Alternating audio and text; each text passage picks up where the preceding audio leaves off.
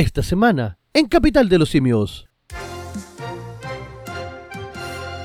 Restos humanos fueron encontrados dentro de maletas compradas en una subasta. Ay, ¿Vendrán con órganos también?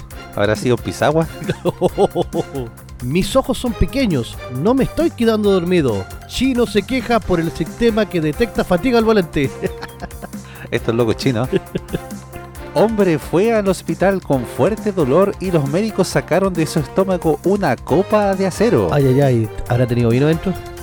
Oh, voy a hablar de un eh, video que se llama Glass Mayas. Ay, ay, ay. En, pero ¿cómo tan weón? Hombre murió tras participar en concurso de comer morcilla. ¿Qué es la morcilla? Eh, la morcilla es como la prieta. Ahí está. A lo mejor era un negro haitiano. Pareja tuvo relaciones sobre mesa de un bar frente a otros clientes que la grabaron, Ar- ardiente la, la muchacha. ¿cierto? Sí, Fireball. y yo creo que eso fue. Pareja terraplanista navega para encontrar el fin del mundo y se pierde en el mar. Creo que iban a votar a prueba. Tendremos Chile al día, las redes, recomendaciones y mucho más en dónde? En la capital. De los simios. Oh yeah. Oye, Así es, Don Profe, bienvenido a un capítulo más de La Capital de los Simios. ¿Cómo está? oh, sí, yo muy bien, capítulo 20 ya. Sí, pues de este tercer año que llevamos ya. Tercer año, weón, sí. Wow, Sí, pasa rápido el tiempo. sí, increíble. ¿Mm? Que nos juntamos a huevear y hacer esta, esta monada. Esta monada, sí. Para ¿Mm? toda la gente que, que se nos está agregando y acercando, les damos la más cordial bienvenida. Les recordamos que por acá eh, analizamos las noticias más estúpidas e incluimos también las noticias de Chile, que son igual También más de estúpidas. estúpida. Exactamente. Siempre desde un punto de vista libre, libertario. Así que bienvenidos todos a este humilde podcast. Exacto. ¿ah? Libertario, derechista, golpista vendría siendo. ¿ah? Una cosa así. No eh, bacheletista aliancista. No, para nada. Ese es el. ¿Cómo se llama? El Lavín nomás. Oiga, ese, ese weón se arrancó y nunca más se supo de él. ¿ah? No, ahí está desaparecido, perdido en el tiempo y el espacio. Ya puesto que va a votar a prueba el weón desde allá del consulado. Capaz, ¿A dónde esté? Sí, pues. Oiga, eh, ¿cómo estuvo su fin de semana largo? intenso. Estuvo intenso. Buena lluvia, en todo caso se mandó el tatita, digo, ¿ah? Sí, buena lluvia, estuvo bien regado. no sé si me Sí. explico. Todo caso. Así que se agradece el toda la agüita que vaya cayendo, profe. Oiga, y entremos en materia inmediatamente, pues. Vamos al ¿ah? tiro. Sí, pues porque tenemos como siempre eh, la vuelta al mundo en este primer bloque. La vuelta al mundo. Oiga, pero qué economía más grande, ¿ah? Sí. Restos humanos fueron encontrados dentro de maletas compradas en una subasta. Wow. ¿Dónde habrá sido la subasta, profe? Hay que, hay que ver bien esto dónde. Dice, la primera hipótesis que manejan las autoridades es que se podría tratar de un homicidio, por lo que abrieron una investigación para esclarecer el hecho. Me acordé de los hueseros, ve que juntaban huesos y después hacían peinetas. ¿Verdad? Oye, pero eh, bien weona la... ¿Para qué estamos con cosas? Bien weona la hipótesis. Seguro el muerto se iba a meter solo dentro de la maleta, pues weón. Claro. Ah, A lo mejor era el chino, sí, pues, profe, a lo mejor era el chino de eso. ¿Usted vio la gran estafa? Ah, ¿verdad? Porque había un chinito ahí que se metía en compartimentos pequeños. Sí, pues. Mire, dice, una familia hizo un espeluznante hallazgo dentro de unas paletas que habían comprado en medio de una subasta en Auckland, Nueva Zelanda. Habrían restos humanos. Oiga, eh, Nueva Zelanda, Wow. ¿Ah? Nueva Zelanda tirando para Para México, para México. México.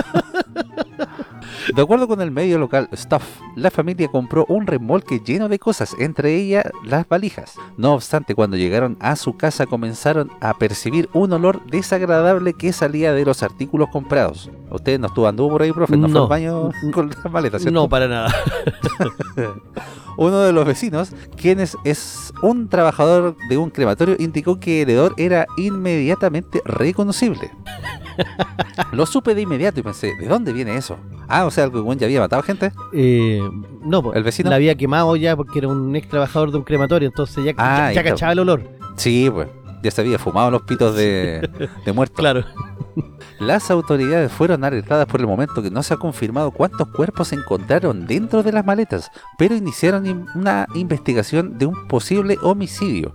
Asimismo, indicaron que se cree que las personas que compraron los artículos no tienen nada que ver con el incidente. ¿Y ¿Cómo se sabe eso? Mm, Capaz que estén mintiendo, ¿no? Oye, buena estrategia. Matamos a una persona, la metemos entre una maleta y después decimos, no, si la compré ahí en el aeropuerto. Claro, Era el lote 28.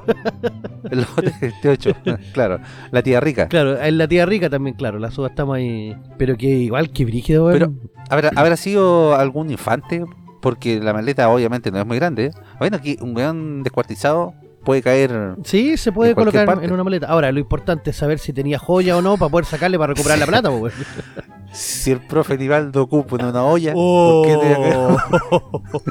no, pero al profe Nivaldo lo botaron en la cuarta del, al mar. Porque al profe le echaron una olla. No, no, pues no fue el profe, No, pues, el de la olla era otro.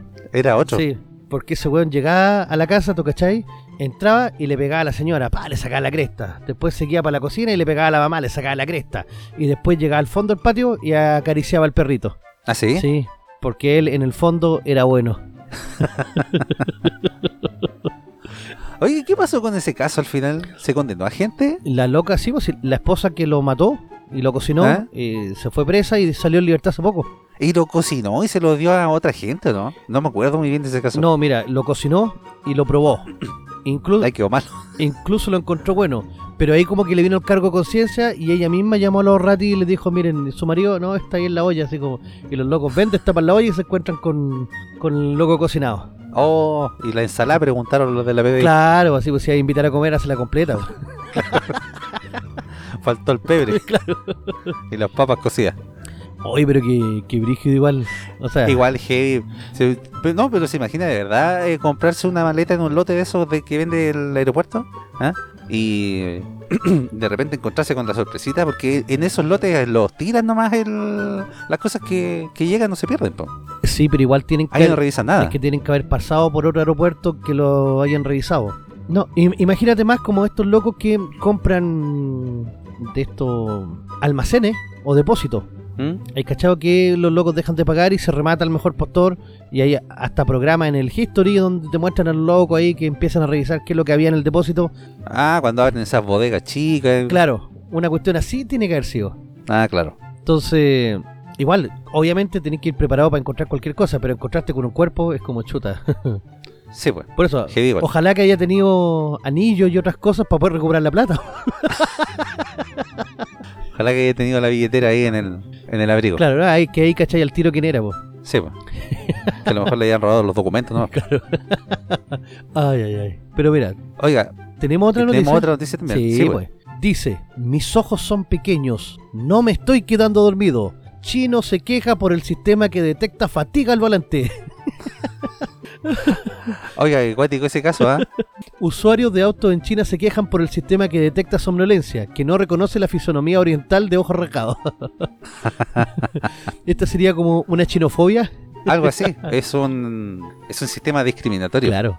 Los avances en tecnología siempre requieren tiempo para hacer ajustes. En el caso de los sistemas de seguridad de los vehículos no es la excepción. Aunque lo que sucedió en los últimos días es una particularidad que algunos quizás no previeron y es la molestia de un usuario chino con el sistema de detección de fatiga al volante, lo que generó una polémica por la discriminación física que se le hace a los chinos por la forma de sus ojos. Mm, ya, seguro, seguro no lo pensaron, weón. Son Pero, 1500 millones de hueones y no lo van a pensar, weón.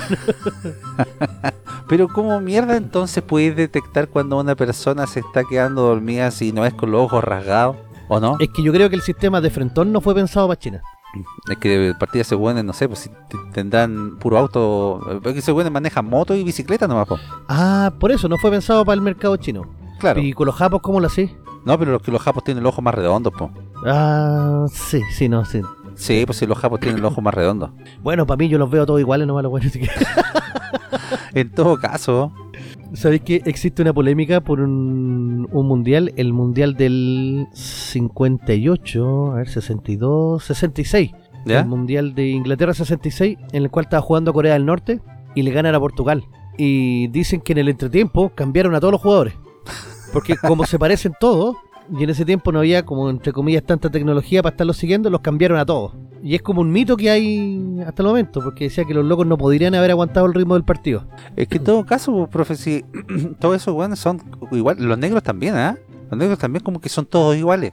O o sea, hay excepciones obviamente, pero la gran mayoría también son son muy muy parecidos. Sí. Bueno, a lo mejor eso mismo ellos opinarán de nosotros, pues. No, pero el weón es feo también blanco. en eso nos diferenciamos. A ver. Según publicó el sitio Cars News China, el bloguero chino Derek eh, KTLM escribió a modo de queja y en reiteradas ocasiones porque el sistema de conducción inteligente de su vehículo Xpeng lo confunde con una persona que está distraída o dormida. Hay un auto chino encima. Ah, eh, pues entonces el gobierno que no quiere que dejar manejar. Claro. No está controlando ahí.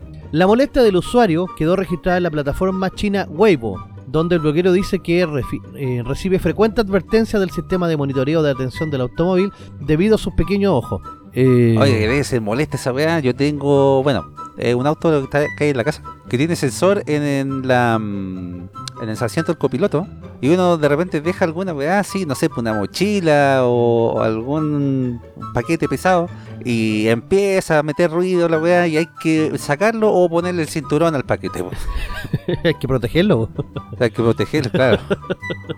Eh, sí, pero acá no sé cómo será el, el sistema si te pegará algún... ¿Te imaginas te pegara un electrochoque así como para que despertí?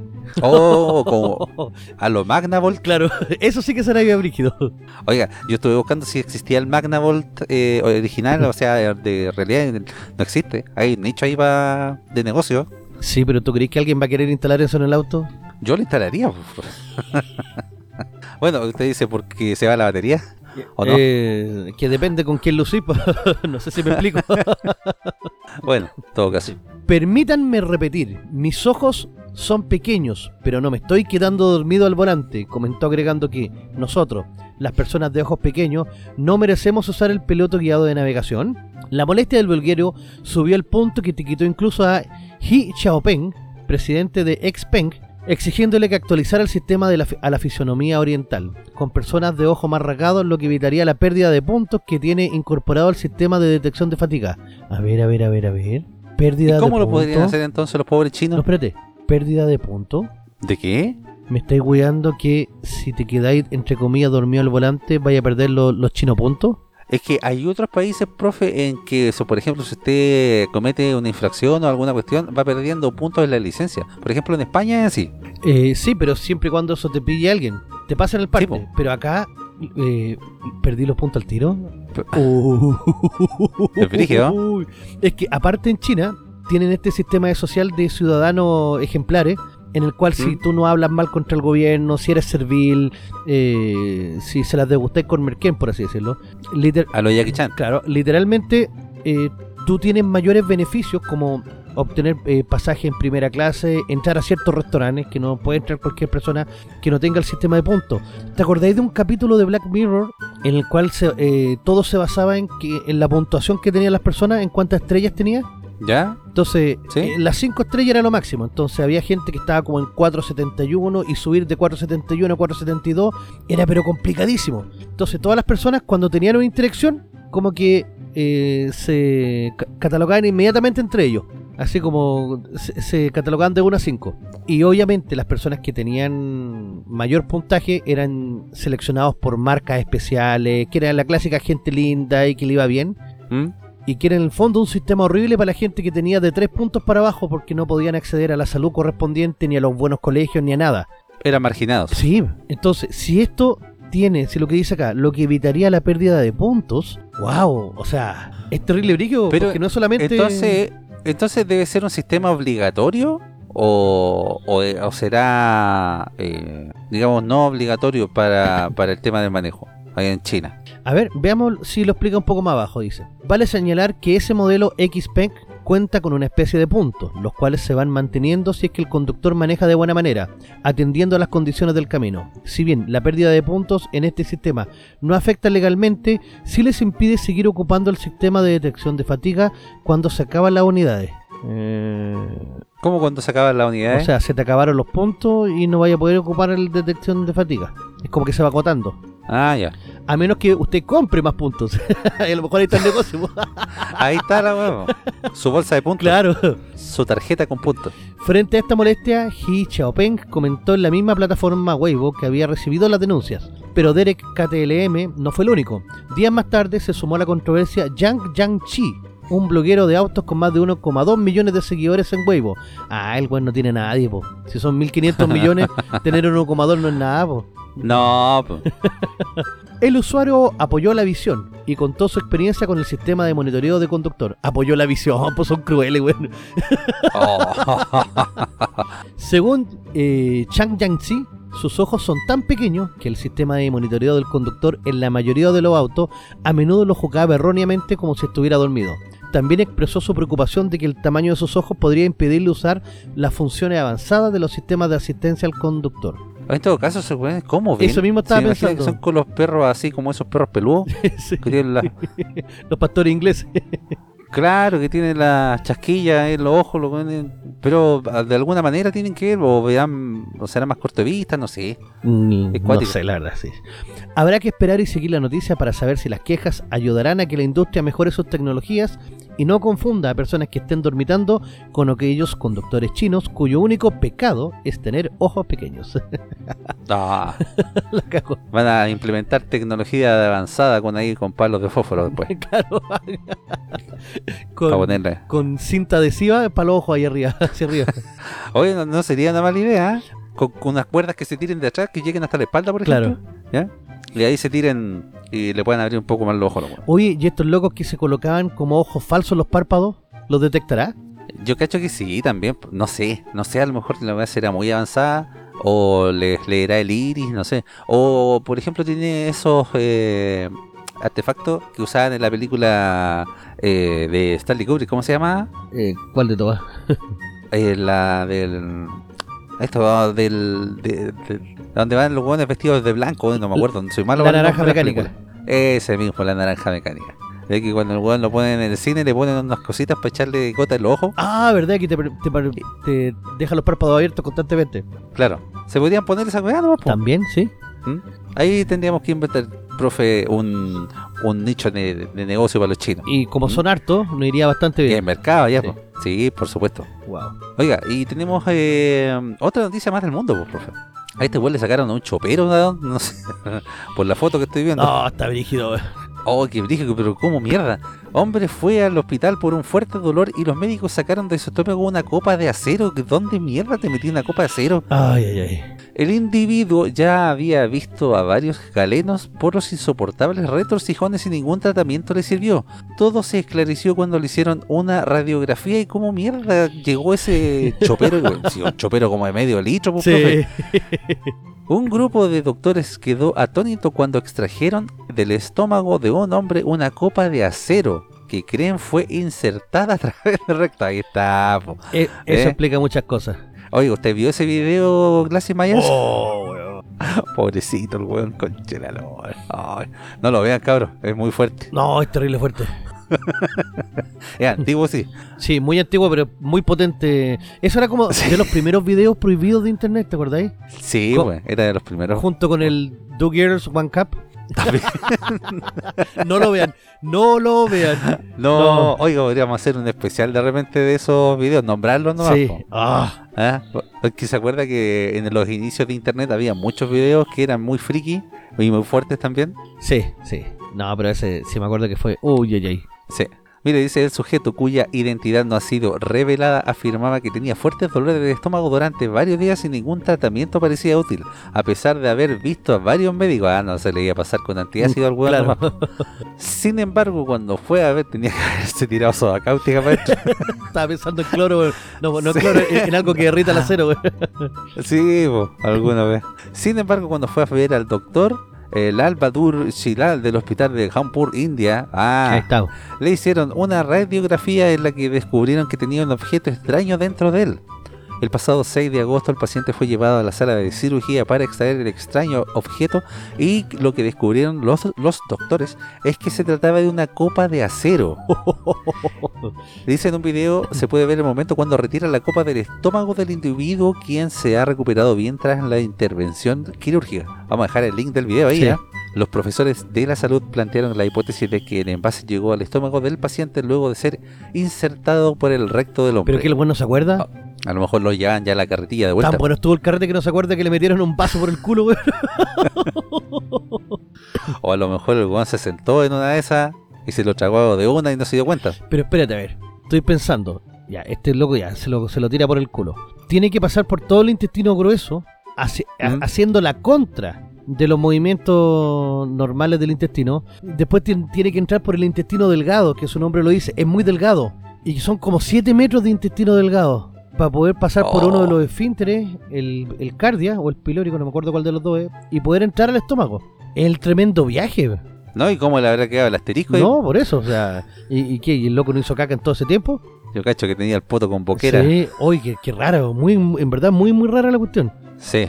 Dice, de acuerdo con la información del diario El Heraldo de México, los médicos revelaron que el paciente se habría emborrachado con tres extraños. Pero cuando recuperó la sobriedad, los desconocidos no están.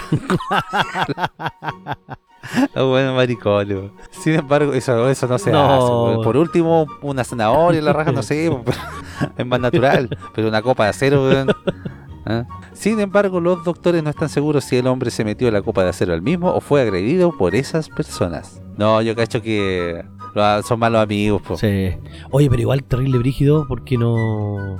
Porque, o sea, igual es muy extraño ver cómo poder llegado hasta allá. O sea, que no... Llegar hasta la guata, no le veo...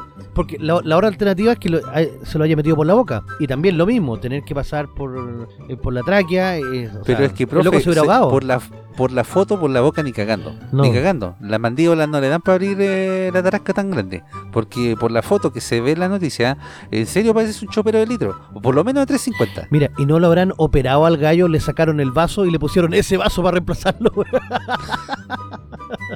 Chucha, capaz, po. y aprovecharon de sacarle un riñón así en la pasadita.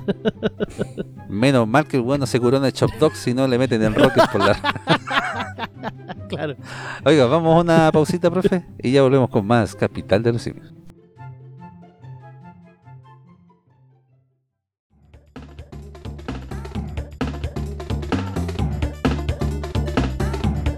La capital de los simios. 呜呜呜呜。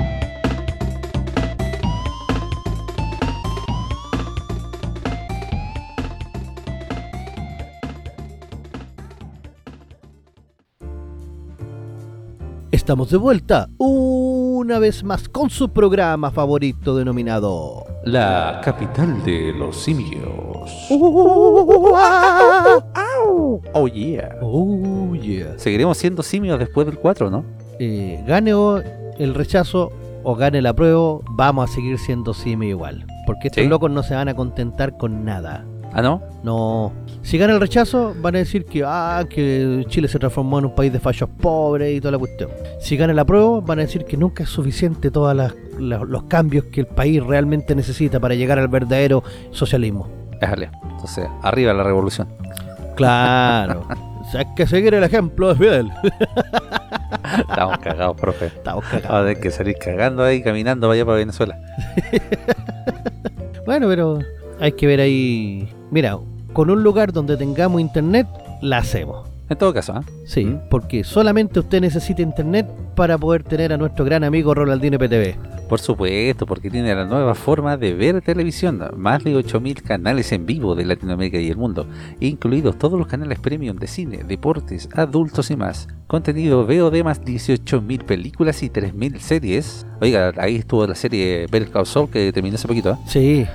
Servicio multiplataforma para Smart TV, TV Box, Apple y iPhone, smartphone, tablet, PC, Xbox y PS4. Soliciten su demostración gratis de 3 horas y si mencionan la capital de los simios, tendrán un descuento al contratar el servicio. Para más información o consultas, comuníquense directamente al WhatsApp de Rolandino al más 569 78 69 08 12 más 569 78 69 08 12 Rolandino PTV, la nueva forma de ver televisión. Déjale, grande Roland, creyendo aquí En la capital.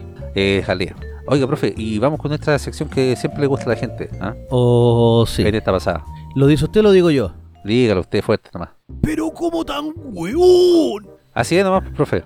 Porque traemos también noticias de gente que hace cosas lamentablemente un poco incoherentes. Por no decir hueona. Exacto.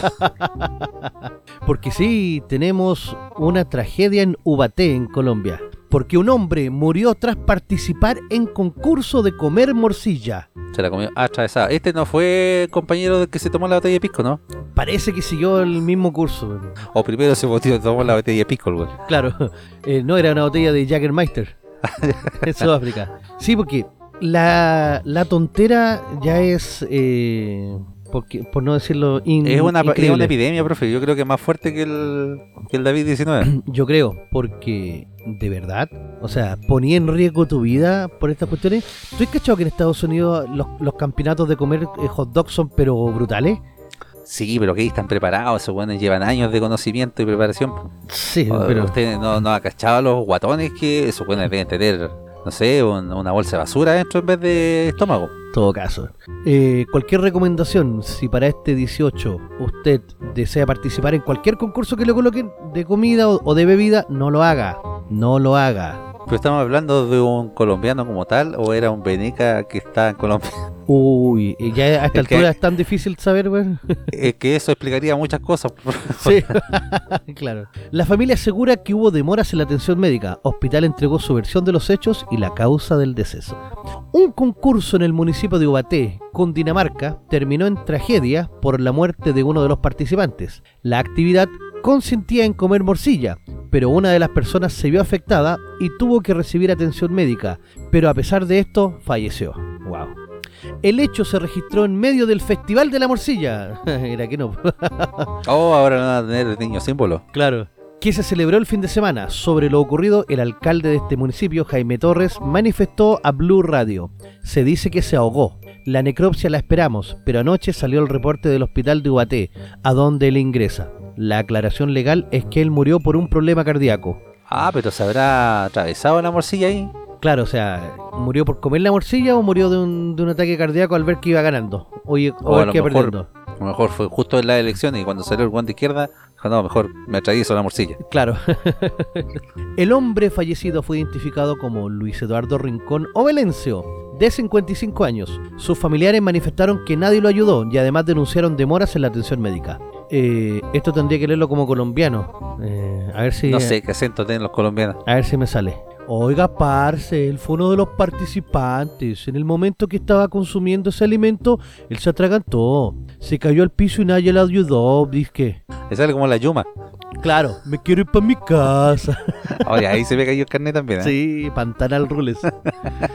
Dijo Giovanna Pachón, familiar de Luis Eduardo. Por su parte, el Hospital El Salvador de Ubaté se pronunció en un comunicado sobre los hechos, asegurando que el tiempo de respuesta fue de 6 minutos. Bueno, 6 minutos, supuestamente con 3 minutos te morís. Igual tendrían que haber tenido, no sé, pues, un desfibrilador ahí, un weón que le pegara con un bate en la, en la nuca para que soltara la morcilla. Claro, una ambulancia, alguna cuestión así. pues. Dice, 6 minutos tras recibir el reporte del colapso del hombre.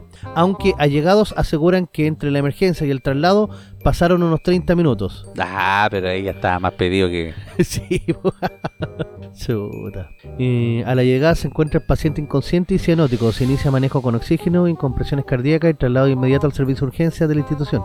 Paciente en malas condiciones generales, se inicia protocolo de reanimación, se realiza intubación eh, orotraqueal. No obstante, el paciente no responde a protocolo de maniobras de reanimación cardiopulmonares y fallece. Eh, y se murió, pues. El hospital agregó que el hombre presentaba malas condiciones generales. Se le realizó protocolo de reanimación, pero no respondió y falleció. Posteriormente, en necropsia clínica, se lograron establecer hallazgos macroscópicos compatibles con shock cardiógeno en relación con infarto agudo al miocardio, detalló la entidad. O sea, no se murió por comer morcilla, se murió de un ataque cardíaco. Por comer morcilla. Por comer morcilla, efectivamente. Por el momento, tanto el hospital como la familia esperan los resultados de estudios patológicos para confirmar los hallazgos médicos. Asimismo, el alcalde manifestó que el hombre presentaba antecedentes de hipertensión y también ha había consumido licor. Ya. Era sanito entonces, cabrón. Claro. Estaba preparado para poder eh, participar. Pero entonces, eh, ¿por qué lo dejaron participar? ¿Ah? Estaba en Sudamérica, pues, profe, no, no le dé tanta vuelta a la weá, pues, no- no, encuentre tantas explicaciones. pues. Bueno, en todo caso. ¿Usted cree que le iban a pedir papel, un certificado médico? Eh, ah, weón, ¿queréis comer? Ya, weón. ¿Cuánto aguantáis? No, se aguanta harto. Ah, si se le ve gordito, se le ve saludable. Pase usted nomás. Mira, ¿Ah? en, Sudam- en Latinoamérica, hueones por todos lados. El hueón que participó, hueones los familiares que lo dejaron participar, hueones los locos del concurso que lo dejaron participar, hueones por no Sí. tener una ambulancia puesta ahí por si llegaba a pasar uno de estos casos, hueón, el alcalde que después sale a justificar el, festival. Ah, Una manga, hueón. Sí, una manga hueones nomás, ¿ves? Ay, ay, Como la película de Jim Carrey. Una suerte de eventos inesperados. Claro. Una serie de eventos inesperados. Oiga, pero tenemos otra noticia, profe, que esta también no es tan terrible, ¿eh? Bueno, es terrible si usted es más moralista. ¿Puede- ¿Se podría decir eso, no? Que Sí, si es terrible si es moralista. Conservador recatado. Conservador recatado. ¿Mm? Porque pareja tuvo relaciones sobre la mesa de un bar frente a otros clientes que lograban de haber estado más curados que... en todo caso. ¿Se imagina eso? De repente esos vagabundos que los pillan, sí, no sé si los cachado en los videos. Ah, sí, weón, sí, Que cachado. los pillan, los pillan echando una buena y... Sí, y los locos no están ni ahí así. Dice en redes sociales se viralizó a una pareja manteniendo relaciones sens- sensuales Claro. encima de la mesa de un bar en Sebastopol. Mire, Sebastopol allá en eh, San Miguel, Claro. ciudad portuaria ubicada en la península de Crimea. ¿En Crimea? Sí. Esto es eh, Ucrania. ¿no? Ucrania, sí. Chu, ¿Y tienen pa... ¿Tienen mesas para todavía? Claro. Esto mientras clientes se encontraban de, departiendo en el sitio. El insólito hecho, según el New York Post, ocurrió unas horas antes de que se desatara una serie de explosiones en la cercana base de aérea de Saki. Ah, aprovecharon luego diciendo, aquí vamos a morir, eh, murámonos pisando. Sí, pero sé que estoy cachando que eso es parte de Rusia ya. ¿Sí? Sí. bueno, ya, ya eh, Ucrania, todo parte de Rusia. ya. Bueno, en todo caso. La pareja era conformada por el portero del bar y una cliente.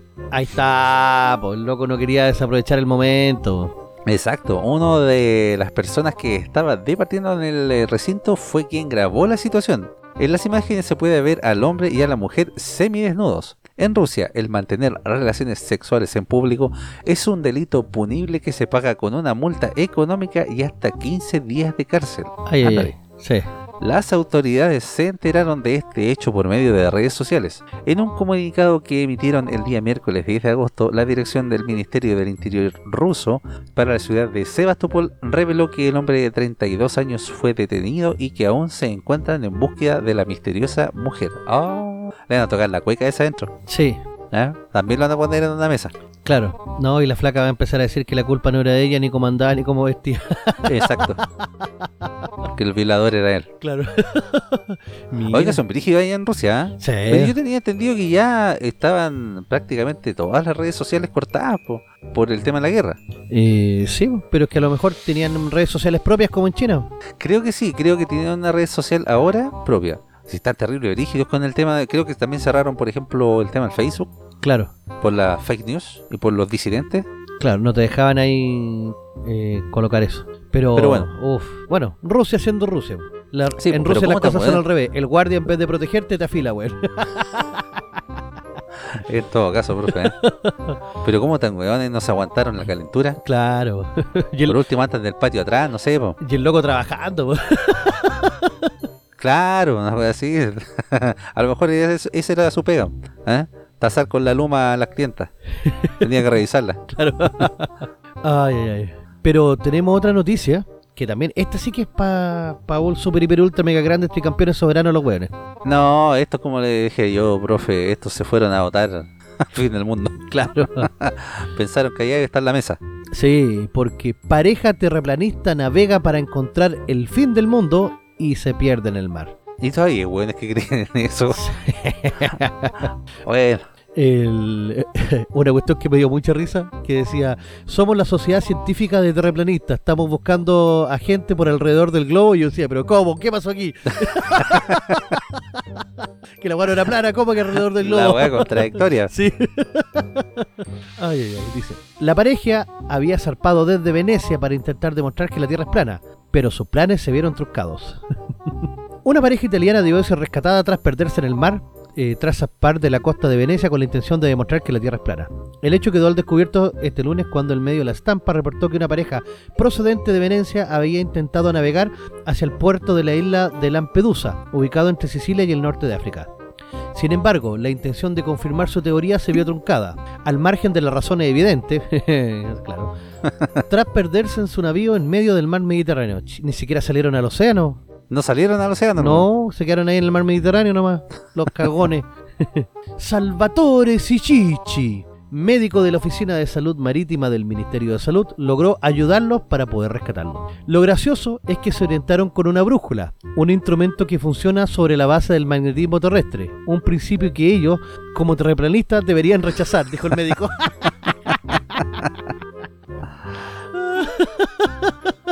Ay, esos pedazos de... Oh, si son tan especiales. Tras desembarcar en la isla de Ústica, a 52 kilómetros al norte de Sicilia, debieron ser sometidos a la cuarentena obligatoria, donde han pasado varias semanas. Ve, profe, que cuando la gente cree en weas y cree así como firmemente y se hace una como religión, entre comillas, para ellos, no hay nadie que le saque de la cabeza la wea. Sí, po. Pero Lamentablemente, tienen toda la evidencia empírica de que la Tierra no es plana, pero no, vamos a buscar el fin del mundo. ¿Ah? ¿Y qué va a pasar en el fin del mundo? ¿Creen que hay una cascada? ¿Que, que hay gravedad cero? ¿Qué, qué pensarán estos que hay en el fin del mundo? mira, yo he visto algunos mapas terraplanistas y lo que ellos dicen ¿Mm? que es el fin del mundo, por así decirlo, sería la Antártida. ¿Ya? Que la Antártida se... porque ellos creen que la Tierra es un disco redondo, pero un disco, es plana. Ah, ya. Y que el Sol se encuentra a una poquita distancia. ¿Mm? Y la Luna también. Y después el resto de los planetas, como en una cúpula. ¿Y cómo explican los horarios entonces de los países? Porque si fuera un disco, el sol tendría que pegarnos a todos por igual, pues, ¿no? Es que como está tan cerquita, el Sol pega en un lado y, y coloca y provoca sombra en otro. Entonces tendríamos que tener ocaso todo el tiempo, nomás, po, Claro. ¿o no? No, y hay otras cuestiones que son sencillamente mm, eh, eh, insostenibles dentro del terraplanismo. Em, los Star Trails, que son los caminos de estrellas, que cuando tú dejas ahí el obturador puesto, las estrellas comienzan a hacer como un caminito. En el hemisferio norte giran en un sentido y en el hemisferio sur giran en el otro sentido. Segundo, el mismo efecto de Coriolis no los podía explicar en una tierra plana, que es que en el, al norte del Ecuador las tierras, la- el agua gira en contra de las manecillas del reloj y en el Ecuador la- la- el agua gira al revés. Claro. Incluso los Simpsons colocaron eso cuando un loco, ¿te acordás que llama, Bart llama a Santiago de Chile cuando estaba haciendo su búsqueda? Ah, ¿de veras? Sí.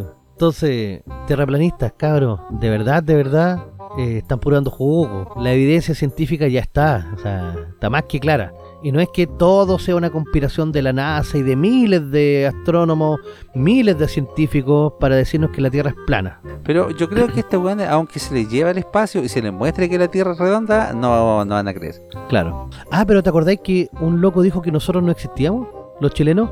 ¿Los chilenos? Sí, pues. ¿Somos una, una invención de la, de la CIA? Claro, somos todos actores. ¿Ah, en serio? Sí. Estamos- Al igual que la gente de Australia.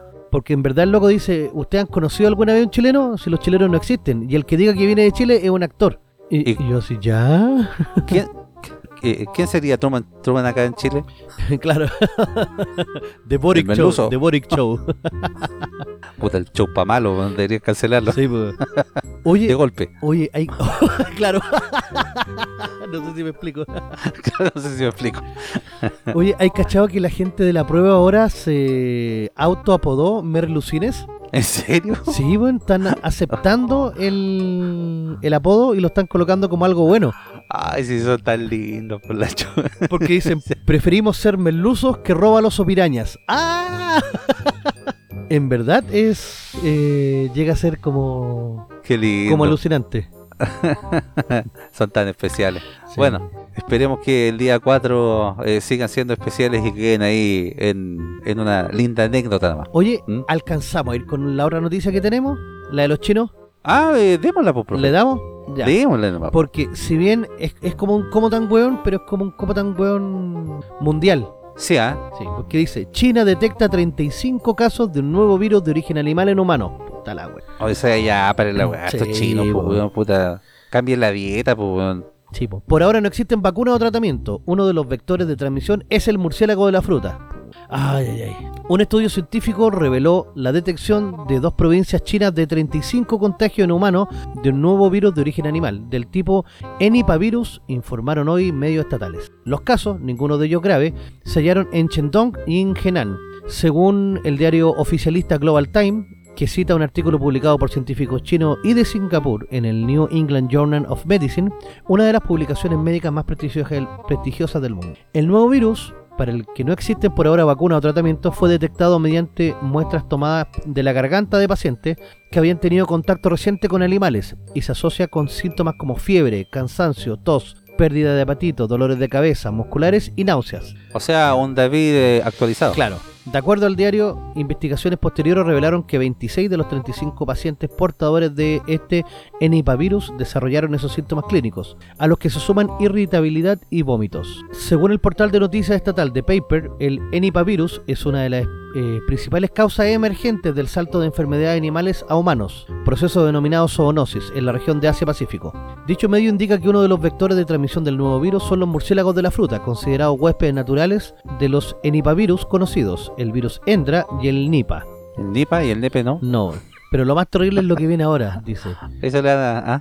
La Organización Mundial de Salud, la OMS, señala que el virus Endra provoca en humanos infecciones que van desde asintomáticas a infecciones respiratorias agudas y encefalitis gravis, con una tasa estimada de fatalidad entre el 40 y 75%. ¡Toma! O sea, a encerrarse de nuevo.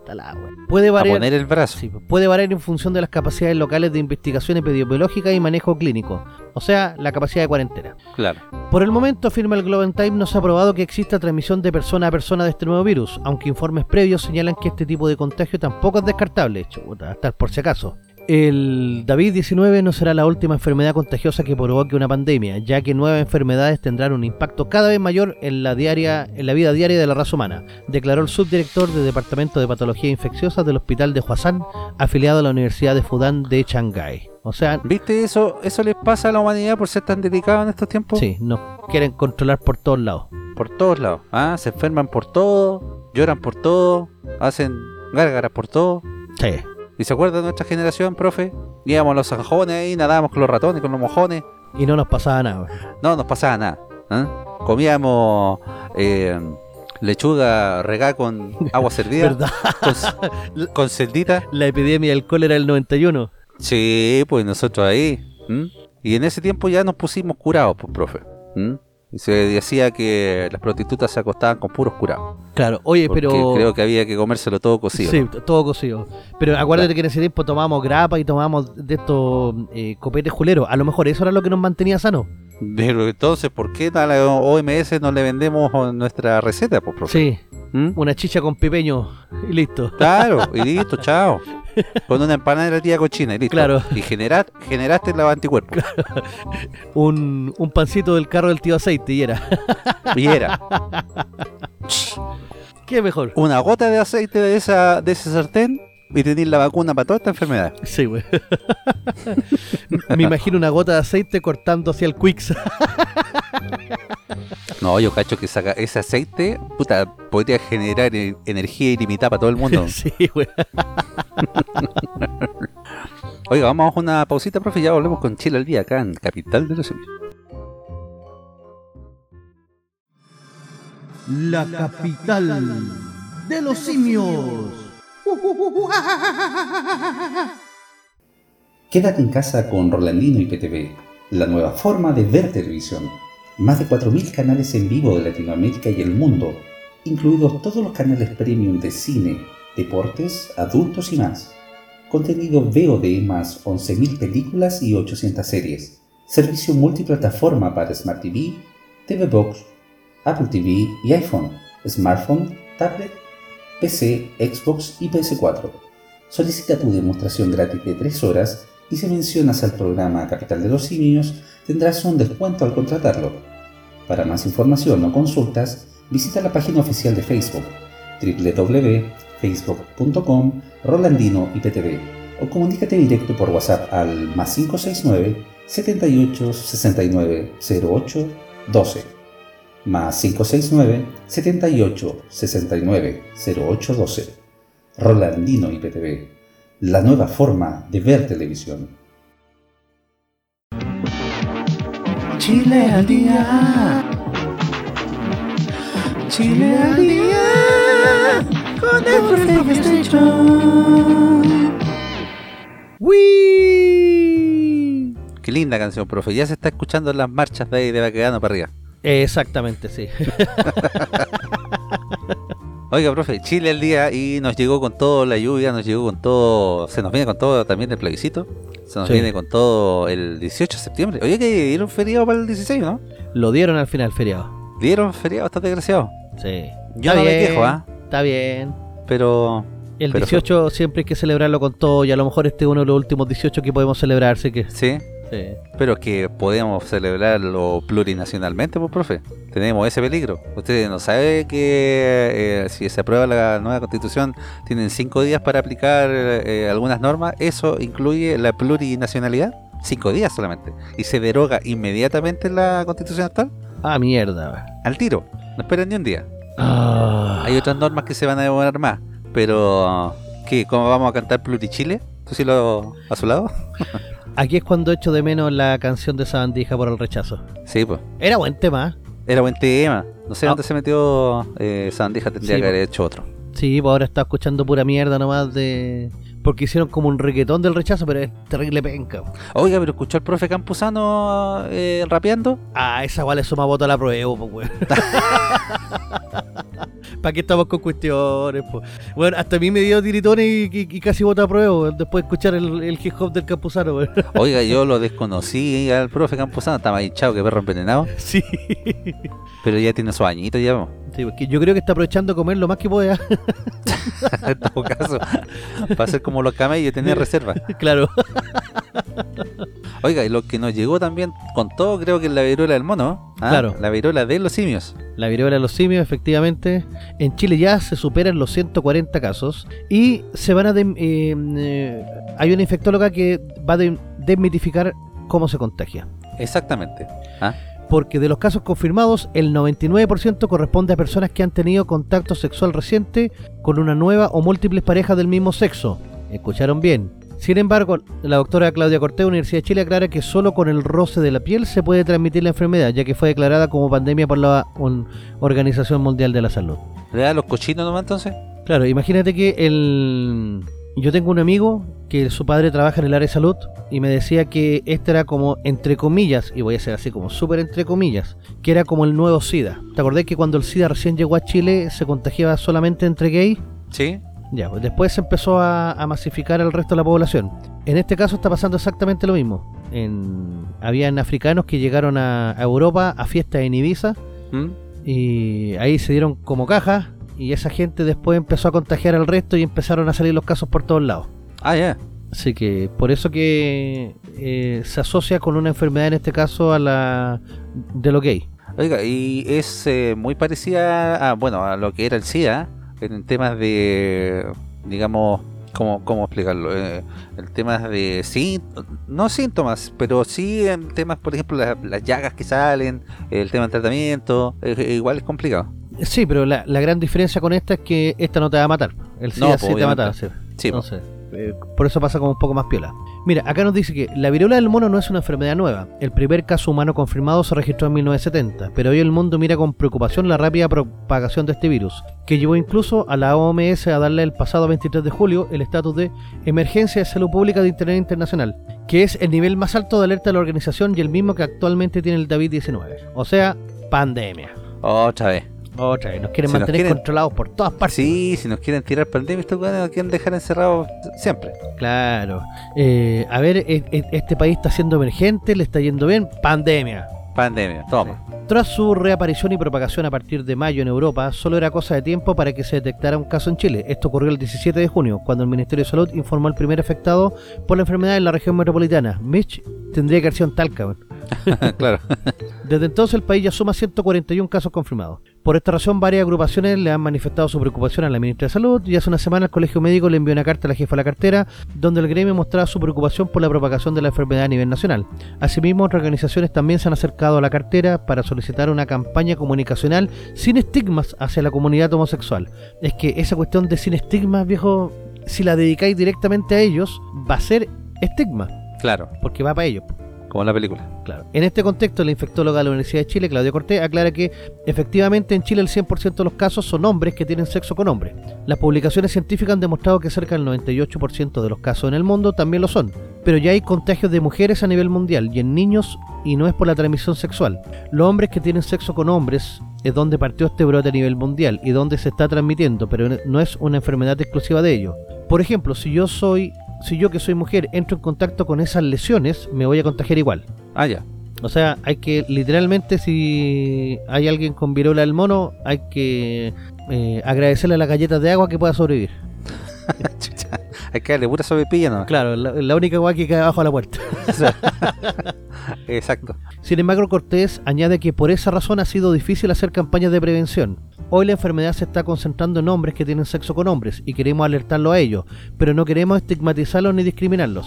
Es que se va a terminar pasando igual, o sea... Sí, es lamentable, pero pucha, sí, Este problema de cómo comunicar sin estigmatizar y sin discriminar lo han tenido todas las autoridades sanitarias del mundo. Entonces, no han sabido hacerlo de la manera correcta y muchas han preferido callar o entregar información escueta. Del total de casos confirmados y probable, 131 tienen residencia en la región metropolitana, el resto está en la Araucanía, Antofagasta, Valparaíso, Coquimbo y O'Higgins. El 17 de los casos presenta como factor de exposición el haber realizado un viaje internacional durante los últimos 21 días, mientras que el 17 se logró determinar su nexo epidemiológico con otro caso confirmado. El 66 se encuentra en investigación para determinar el lugar de exposición. O sea, los que se fueron a hacer cagar a Europa llegaron con la cuestión para acá. Puta la ¿A dónde te vas para de aquí para que no te dé el David? Claro. Te vas de acá para evitar el frío y te vas a contagiar ahí a, a los monos. Claro. Eh, según la investigación epidemiológica, se observa que el perfil de los casos corresponde principalmente a hombres que han tenido contacto sexual reciente con una, con una nueva o múltiples parejas masculinas. En cuatro casos se ha constatado nexo epidemiológico con otro caso confirmado. Sin embargo, la especialista explica que no es una enfermedad de transmisión sexual, como algunos creen. Por definición, una enfermedad de transmisión sexual necesita sexo para transmitirse de una persona a la otra. Aquí puede no haber sexo, puede haber solo el roce de la piel. ¿Te imaginas un buen contagiado en el metro? ¿O la pura puntita nada más? Claro. Es decir, se lo podría transmitir una madre a su hijo o hija, si es que ella tiene lesiones en la piel y tiene a su bebé en brazos. Ah, pero por ejemplo, si el weón va en el metro y toca el, el fierro, y después uno toca el fierro, que tocó el, no, el violento. No sé si eso será factor, pero sí, por ejemplo, eh, tocarle la piel. Y en tu que en el metro andan todos tan apretados que. Y después salís del metro y te acompañan una pie en Recoleta. Claro. Oh. O no, anticucho en estación central. claro. Muchas veces uno entra en contacto íntimo y cercano piel con piel junto antes de la relación sexual, en el regaloneo previo, y en ese momento que produjo el contacto, no en el sexo propiamente tal. Ya. O sea, se entiende que es por caricia también. Claro. Por esta razón la doctora afirma que la forma más segura de prevenir es saber con quién se está en contacto piel a piel y preguntarle si ha tenido lesiones o ha estado con alguien que tiene lesiones. Ya, estamos claritos. Juráis. claro. Los casos confirmados deben realizar un aislamiento en un hospital de referencia definido por la autoridad sanitaria o una residencia sanitaria hasta que se caigan todas las costras que produce la enfermedad. Es decir, la persona contagiada se mantendrá en cuarentena hasta que exista tejido nuevo en las lesiones, periodo que podría extenderse hasta 21 días. Hasta el momento de los 141 casos confirmados, 47 ya fueron dados de alta. Oye, igual igual la enfermedad esa. ¿eh? Sí, la infectóloga también dice que la viruela tiene un carácter menos grave que el, bicharraco, el David 19 Em, esta no, no es tan rápida de transmitir, pero sí es bastante invasiva. Porque se necesita sacarse la ropa y entrar en contacto piel con piel. Ah, no, no es tan simple entonces. Ah, ya, no es tan simple. Entonces es mucho menos contagiosa y es mucho menos grave. La tasa de mortalidad de la viruela del mono es bajísima. Ya, pero... Menos mal. Sí, pues. Pero, igual... pero en alguna, alguna cuestión la van a encontrar como para decir, no, ¿saben qué? Mejor enciérrense. Claro. Ojalá que no. Ojalá, pues. Oiga, por ahí estuve leyendo también que Chilito después del invierno como que iba a relajar un poco las medidas. ¿eh? Nos vamos a ir sacando creo que la mascarilla. Yo supe que somos, 18. Somos los únicos buenos que siguen usando mascarilla en la calle. Eh, sí. No, pero en la calle ya, en la calle está permitido andarse en mascarilla, pero... Pero, o, eh, sea, obligatoria, digamos. Claro, en el transporte público obligatorio. Claro. Entonces creo que van a relajar las medidas después de, del invierno. Sí. ¿Qué pasa el invierno? Sí, no, está bien. ¿Y Alguna hueá buena que hagan. Sí, pues. Y también tenemos otra noticia, pues, compadre. ¿Ah, sí? Sí, pues. Póngale. Porque drogas a domicilio en el sector oriente intensifican fiscalización a repartidores tras detención de sujeto que hacía delivery de marihuana. Ah, pero esa, esa weá es habitual, pues, profe, Sí. se ponen noticias. Funcionarios de la PDI detuvieron a un repartidor de una plataforma de entrega de elementos, quien además se dedicaba a repartir marihuana en la comuna de Lobarnechea. A, Sí. a raíz de esto, la municipalidad de esa comuna comenzó a fiscalizar a los trabajadores de estas aplicaciones, logrando retirar de circulación 19 motas que no cumplían con la ley. Puta, pobre weón. ¿Motas o motos? Motos. Y Ah, motas también. También. es que, ¿te acordáis lo que dijo la concejala de Antofagasta? ¿Eh? Que había- ¿Antofapasta? Antofapasta, que había que darle un permiso especial a estos trabajadores eh, por su dignidad y toda esa cuestión. Claro, para que traficaran tranquilos. Claro. Si usted cree que los colombianos, los venezolanos aquí vienen a hacer delivery de comida, no, pues, profe, se traen los ladrillos de allá Ah, sí, pues. y acá los dejan pasar, pues así que no hay problema. El pasado lunes 8 de agosto, una persona reconocía- eh, recorría la comuna de La Barnechea repartiendo productos de la aplicación del delivery en la que trabajaba. Sin embargo, el envío que estaba realizando al momento de su detención no era habitual, estaba repartiendo marihuana. Esta es una realidad ya instalada y aquello ha movido a municipios como el de la comuna de La Barnechea hayan comenzado fiscalizaciones a repartidores de comida para sacar de circulación a aquellos que no cumplan con la ley, o sea, el 90%. En todo caso, Sí. La otra vez salían unos eh, terriblemente patudos eh, exigiéndole a la autoridad que los dejaran trabajar sin papeles. Claro, eso, Ve que está, eso es lo de Antofagasta. sí, pues, ve que está un poco difícil la cosa para sacar licencia de conducir. Se entiende que esté eh, difícil, pero ya, pues, eh, no tenéis papeles de, ningún, de ninguna índole, de ningún tipo. O sea, estáis trabajando a la mala acá, no tenéis, no tenéis ni siquiera eh, una cédula de identidad chilena. claro. Mira, todo esto se ha popularizado por la aplicación Grinder, que es- e- era como el Tinder de lo gay, pero Sí. comenzó la gente a vender droga por ahí. Hace rato. No sé, no, obviamente hace rato, pero que ahora se coordinan por ahí y te la van a dejar por estas cuestiones de delivery. Oye, no- no estaría mal ese dicho negocio, ¿sabes que no se me había ocurrido? Yo trabajé dos veces en una de estas empresas de delivery y me dieron la cajita esa grande ¿Mm? Y después no fui más y ahí me quedé con la caja. Entonces podría, podría ponérsela a mi moto y, y hacer un, un emprendimiento. Sí, la verdad no, no creo que te iría mal. ¿No? No. El personaje cargaba 14 bolsas contenedoras de cannabis, que eran 14,4 gramos. O sea, el loco las tenía pesadas, pero así Ah, ya. Justo, sí. Eh, elemento de dosificación, 121 mil pesos en dinero en efectivo, dos celulares y quedó apercibido por la infracción a la ley de droga. Lo más probable es que el loco salga rapidito. Sí, po. lo malo es que le quitaron la moto, weón. O sea, No, la otra vez había una fiscalización terriblemente grande ahí en, en Las Condes, en la comuna de Las Condes. Yo he visto también en Barrio Italia que están haciendo eh, fiscalización, pero acá los del Barrio Italia son como motos chorros. Pero se, ¿Sí? se roban bicicletas, se roban pertenencias de los locos que están en los bares. Entonces, ahora eh, salió un informe que habían detenido a más de 30 personas que estaban sin licencia y dedicadas a robar. Yo apuesto que son puros seres de luz. Son todos seres de luz, todos seres de luz. Ah, Sí. ¿Mm? Pu- puros plurinacionales. Sí. así es que están están haciendo este negocio, pero ya lo están pillando, así que van a tener que cambiar el, el modo operandi. No, que los pillen nomás. ¿ah? Que les quiten las motos. La otra vez tenían caleta de moto ahí. que no sé, después esas motos se irán a los corrales y si no las sacan a remate, supongo. Sí, pero acuérdate que la concejala decía que los carabineros se robaban las motos.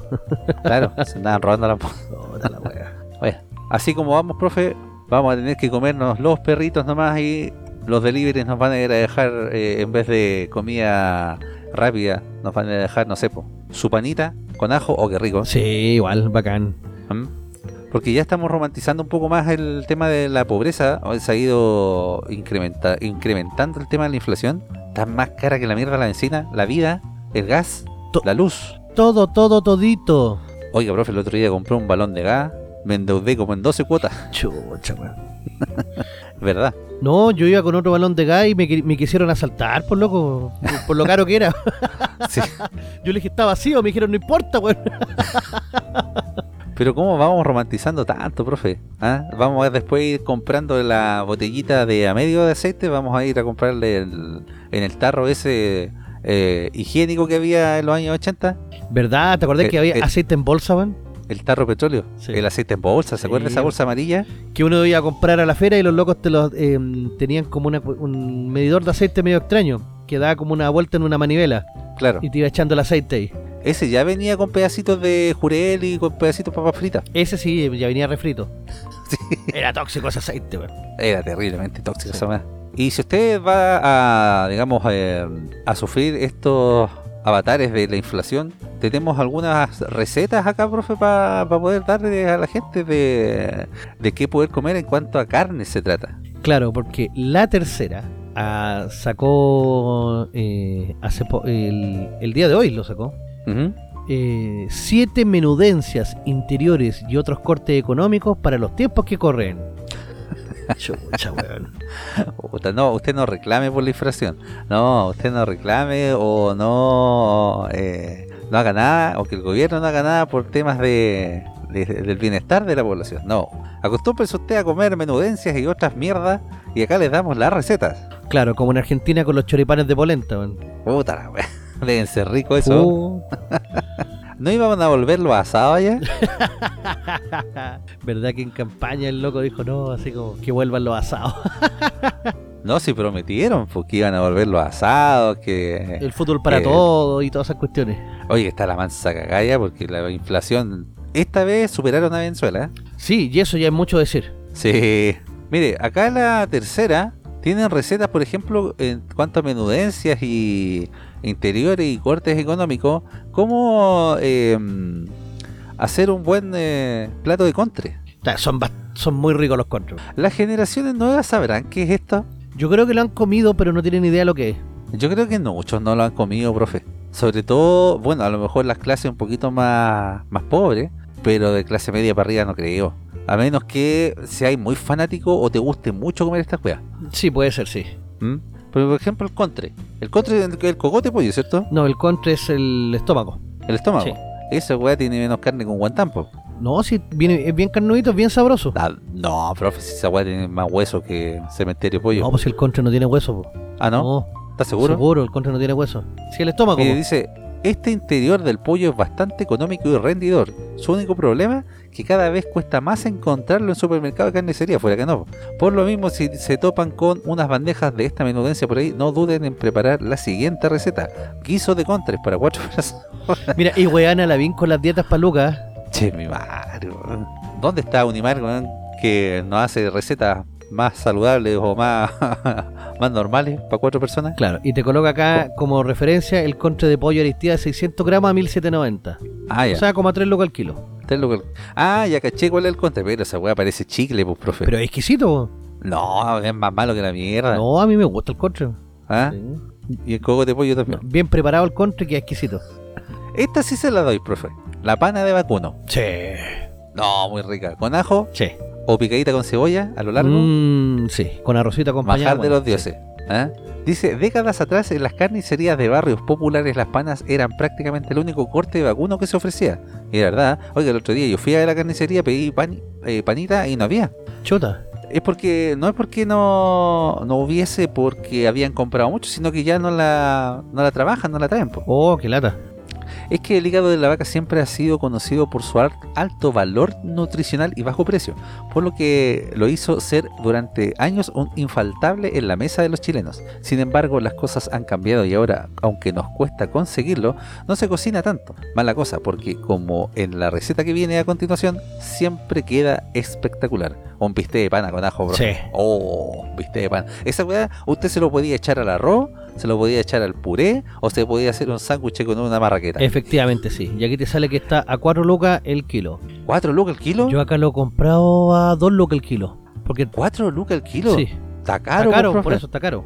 Yo lo compraba a 2 lucas en la carnicería de la esquina. De la menudencia, yo cacho que es el único que pasó, porque después tenemos los riñones. Exquisito, pero hay que saber prepararlo. Es un hueveo prepararlo. ¿Sí? Sí. Dice también fueron un clásico de nuestras cocinas públicas y privadas hasta la década de los 80. Luego y poco a poco se fueron perdiendo. Tal vez porque dan un poco de trabajo al, prepararlo, como decía usted, profe. Tal vez también porque mucha gente, sobre todo las nuevas generaciones, no se animan mucho con los interiores. La buena noticia es que siguen siendo económicos, rendidores y fáciles de conseguir. Por lo mismo, acá va una clásica receta para prepararlo y sale riñones al jerez Pe- para 6 personas. Pero en la receta que dicen ahí no saben prepararlo.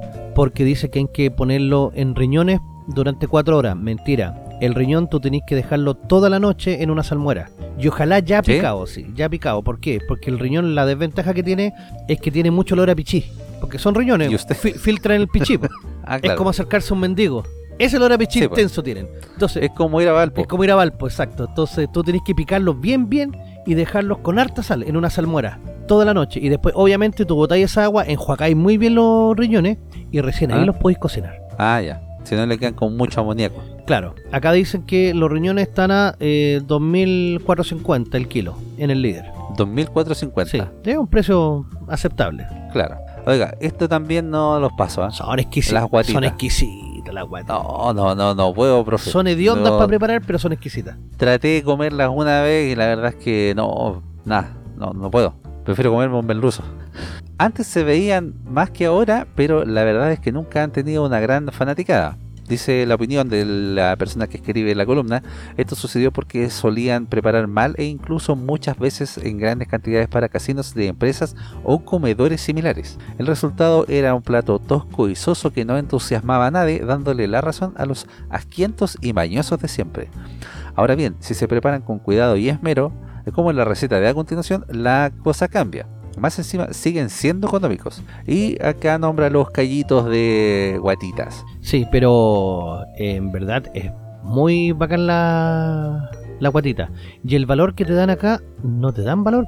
¿No? No. Ah, porque hay otra más, sí. 5.990 al kilo. Ch, tan igual que un kilo de carne normal, po. No, prefiero comprarme un kilo de carne molida. Sí, po. o mira, por 5.990 en, en varias carnicerías tú podéis conseguir em, abastero, podéis conseguir eh, tapabarriga. ¿Mm? Sí, sí. O alguna oferta en No, otro por, lado. por ese precio que anda comiendo esta mierda. Sí. No, ahí, ahí- ahí sí estoy de acuerdo. O sea, entre comprar carne, carne de verdad y guatita por el mismo precio, no hay donde perderse. Sí, pues. Mira, después tenemos el Guatacayo, nacional categoría B, de un kilo. Sí, pues, esa son la, la guatita. Es que hay dos guatitas, la guatita callo y la, y la guatita normal. La guatita callo es, Ah, como, es como una café. Ah, ya. Y la guatita normal es esa que viene como con, como con pelotita. También tenemos las panitas de pollo, Oh, muy cotizadas, dicen las cocinas de otras latitudes. Por estos lados nunca han sido demasiado valoradas. Por lo general, como son bastante económicas, se utilizan para elaborar patés caseros y no faltan los que la usan como comida para sus gatos. Sin embargo, combinándolas con eh, la receta con los productos correctos, eh, pueden llevarse una sorpresa como la que muestra a continuación. Y panitas con champiñones, dice. sí, pero la- la- estas panitas sí son un poco más, ¿cómo decirlo? Más, más secas. Como que, como Sí. que quedan secas, entonces eh, prefiero la, la panita vacuno. Claro. Y acá te dice que costarían como dos lucas el kilo en el, en el líder. Pero se da cuenta, profe, que, como le digo, las nuevas generaciones no creo que conozcan eh, este tipo de, de interiores ni cosas así. Yo creo que son más de del corte más fino. ¿Sabes qué? Lo que yo recuerdo que comía harto cuando era más chico y obviamente mucho más pobre, eran la- los corazones de pollo. Pero esos corazones como al jugo, oye, que eran buenos. Es que también eran como la panita de pollo, ¿no? Y claro, no, pero eran, el, el sabor era mucho más bacán. Sí. ¿Sí? Mire, también tenemos las charchas. Esas no las cacho. Las charchas se les conoce también como mollejas. Claro, o como carrilleras. Sí. Esa, Correspondiente a las mejillas del vacuno. sí. Dice, y son aún un corte muy barato. Sin embargo, como está algo de moda por el uso que se les da en algunos restaurantes, lo cierto es que está costando encontrarlas. Si lo hacen, no dejen de preparar esta receta que aprovecha todo su sabor y su colágeno. Ándale. Charchas al vino tinto. Aquí dicen que la encontraron a 4.190 el kilo. Estas son ricas, sí. Est- est- Estas debo decir, yo la he probado y son bastante... mm, Si bien preparadas, quedan blanditas. ¿Mm? Ah, pero yo pensé que eran un corte así un poco más chicloso, pero se ve por lo menos que es un corte más carne. Sí, sí, sí.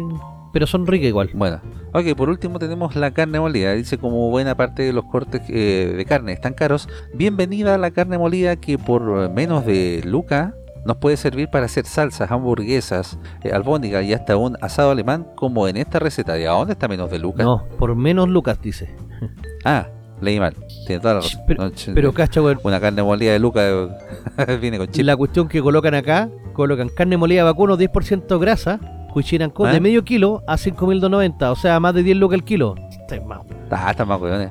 Con eso me compro una. Podéis comprar hasta los homos, pues, weón. un- no, una plateada de cerdo, po, Plateada de cerdo, sí, esa que llegáis y la echáis a la parrilla y queda exquisita. de 900 Sí. gramos.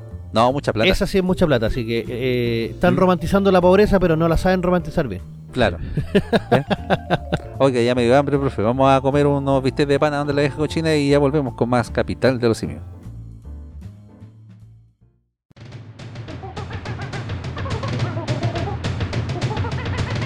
La capital de los simios.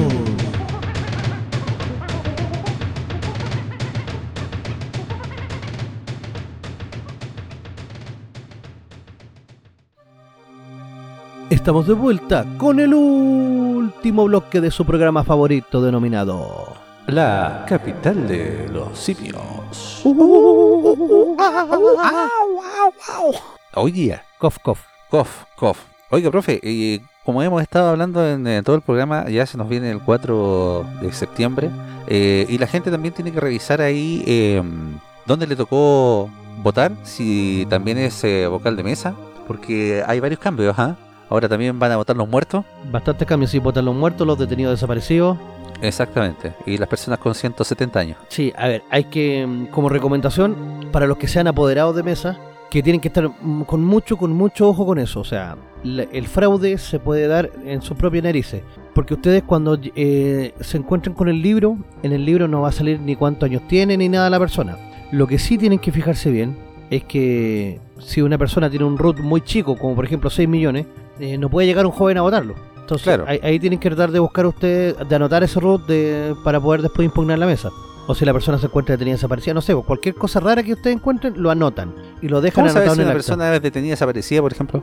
Eh, uf, me parece que hay un listado con todos los detenidos desaparecidos del ¿Sí? informe Valek o del informe Reti y habría que tratar de hacer el cruce con esa información. Ah, ya. Porque algunos se preguntarán, ¿por qué los detenidos desaparecidos figuran en, en- en la lista del CERVEL? Porque ellos técnicamente no están muertos. Para poder sostener la figura del secuestro permanente, eh, los locos tienen que dejar que estén vivos. Porque si están muertos, eh, pasaría la ley de amnistía. Por lo tanto, los locos pueden quedar libres. Entonces los tienen que mantener vivos hasta que por lo menos todos los que están en las cárceles mueran.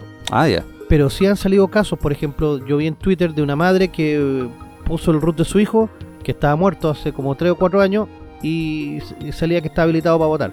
No, y peor aún, que era vocal de mesa. Yo, profe, me di la paja de eh, consultar un root ¿ah?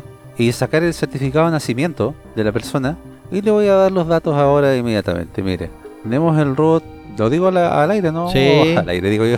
Está muerto, ¿no? Así que, ¿Ah? Está- Pues está este muerto. estaba muerto que la mierda. por eso. profe. Eh, seis, no sé, 6 millones? No, ni siquiera 6 millones.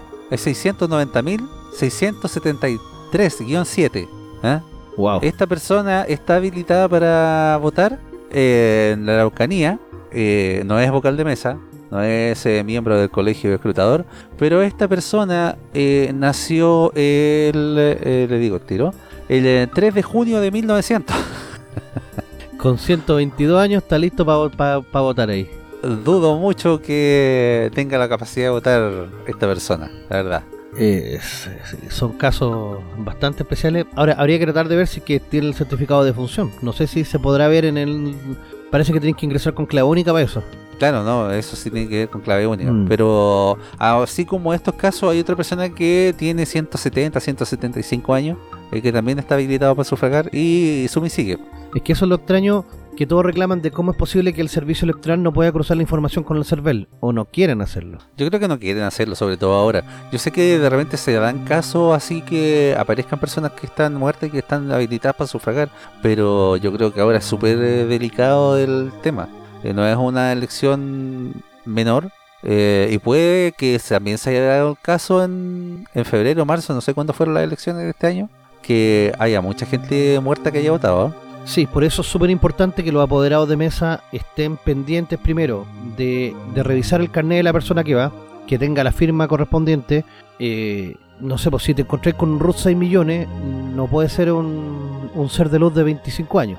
Claro. Entonces, dejar todo eso anotado y preguntar bien qué onda, porque revisar que la firma corresponda a la que está en el carnet el- va a ser bastante complejo en ese sentido. Ahora, por el tema de los de los vocales de mesa, dice. eh, obviamente se publicaron ya lo- los vocales y eh, existen solamente tres días para poder excusarse. Y esto va a partir desde el día 16 de agosto hasta el día 18. Así que también hay que estar atentos, porque las Claro. multas por no asistir van desde las 2 a las 8 TM, o sea, 117.500 a las 470 lucas. Es bastante. Sí. Ahora, ¿cuáles van a ser las excusas que hay? Tener 60 años o más, aunque podrán ofrecerse voluntariamente para ejercer como vocales de mesa. La mujer embarazada durante todo el periodo de gestación. El padre o la madre de un hijo o hija menor de 2 años al día 4 de septiembre. Quienes se desempeñen como cuidadores de adultos mayores o personas con necesidades especiales con dependencia o discapacidad. Y quienes se desempeñen en los establecimientos de larga estadía para adultos mayores, los LEAM. Esos son todas las únicas excusas. No hay excusa, por ejemplo, de, de distancia si tú tienes, por ejemplo, si tú estás a más de 300 kilómetros del lugar de votación, lo que tienes que hacer es dirigirte ese mismo día de la elección a carabineros a, a constatar de que tú estás lejos para cuando te llegue el parte, ir al servicio de policía local y mostrar que estabas lejos. Pero igual vas a tener que pegarte el pique. Ah, claro. Sí. Entonces, también es súper importante que todas las mesas cambiaron. Usted tenía una mesa que votaba siempre en esa mesa y estaba escrito en, en ese registro, ahora no. Por ejemplo, a mí me cambiaron de la mesa 111 a la mesa 207. Y A mí me cambiaron hasta de colegio, pues, profe. de colegio, no, a mí no me cambiaron el colegio, yo preferiría que me lo hubieran cambiado, pero no me cambiaron el colegio, eh, pero sí me cambiaron el- la mesa y sí salí de nuevo electo vocal de mesa. Tendrá su pan con tomate y su jugo capo. Claro, pero yo la verdad estoy contento porque de todas formas yo voy a ir como apoderado. Entonces, el Bueno. el ser vocal de mesa tú tienes voz y voto. Es más, si usted va de apoderado de mesa y la mesa solamente tiene tres personas y se constituye, usted ofrézcase de vocal, no sea pastel. Es imperioso que usted esté del otro lado, porque va a tener voz y va a tener Sí, voto. El, apo- punto. Sí, el apoderado solamente tiene voz, pero cuando un voto se discute, va a tener voz y voto. Pero lo más importante son estos detallitos que le digo, que no vayan a votar muertos, que no permita, por ejemplo, que 5 o 10 para las 6, el jefe del local junte a todos los apoderados de mesa para darle una charla, por así decirlo, un instructivo en el cual eh, les diga, ah, no, que tienen que portarse bien, que aquí y allá. No, no lo permitan, porque ustedes tienen que estar donde mis ojos te vean en la urna. Eso. Porque ahí es donde los locos pueden firmar nomás y meter votos. Ahora, la verdad yo no sé, por ejemplo, cuánto de cuántos quedaron en las mesas, cuántas personas van a quedar.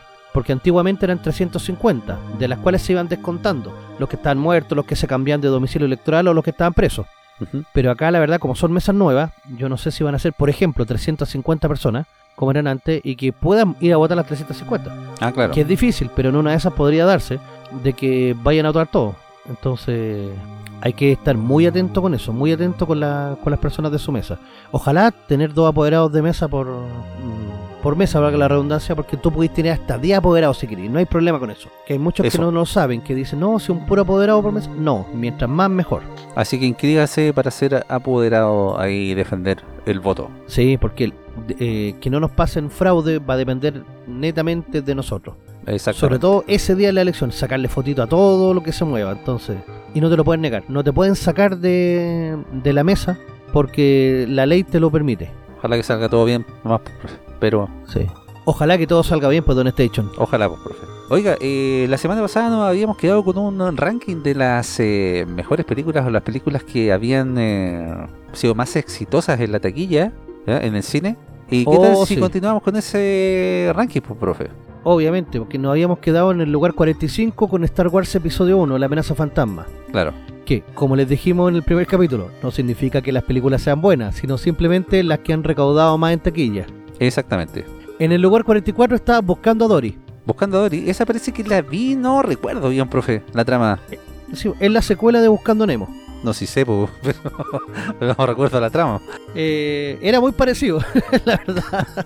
Era casi la misma, weá. Bueno, la weá fue que fue muy esperada secuela de Buscando a Nemo y vendió entradas por un total de 1028 millones de dólares, profe. Sí, calita de plata. En lugar 43 tenemos a Mi Villano Favorito 3. Buena película. ¿eh? Buena. Dice que es la película más exitosa de la saga teniendo en cuenta que Minions es una película aparte. Su recaudación fue de 1035 millones de dólares. Wow, esa sí que fue buena. Sí, bueno. En el lugar 42 está nuestro amigo Jack Sparrow con Piratas del Na- Caribe navegando aguas misteriosas. Exactamente, dice la cuarta entrega de la saga en que Jack Sparrow busca la fuente de la juventud, recaudó 1045 millones de dólares, profe. Oiga, Mala la película, bueno. dicen que se viene eh, Margot Robbie como Jack Sparrow. Ah, que no la caguen, que hagan una película aparte. Pues si ya la cagaron, profe. Bueno, sí, ya la han cagado hace rato, pero. Sí, ah, así que Margot Robbie reemplazaría a Johnny Depp. Chuta. Lugar 41, Aladdin. Aladdin. Sí, pero la adaptación de Will Smith. Ah, ya, con chachazo incluido. Sí, y esa recaudó 1050 millones. Oiga, creo que esta película es ahí nomás, ¿eh? La verdad no la vi. Sí, dicen que es malita esta película. Sí. Dice, de, hecho, acá en la misma descripción dice que la adaptación del clásico anima- animado no recibió buenas críticas. Pero Will Smith no suele fallar en la taquilla y recaudó 1050 millones. Creo que se viene la 2, se venía la 2. No sé si ahora la habrán cancelado. No sé, pero si igual va a dejar plata, yo creo que la hacen igual. Claro. Lugar 40, Roach One, una historia de Star Wars. Esta no la vi, profe. ¿Sabéis qué? Es buena. ¿Es buena? Esta es buena. Porque te empalma, eh, es como todos dicen que es la 3 y medio. Te empalma lo que pasa justo antes de, el, de donde empieza el episodio 4, eh, donde aparece Darth Vader eh, tomando presa a la princesa Leia. Te muestra justo en los momentos antes en donde ellos logran obtener los planos de la estrella de la muerte. Y eso le da la justificación de por qué ellos sabían dónde tenían que disparar para poder echarse a la estrella de la muerte. Ah, pero usted dice la 3.5 eh, pasado de la saga...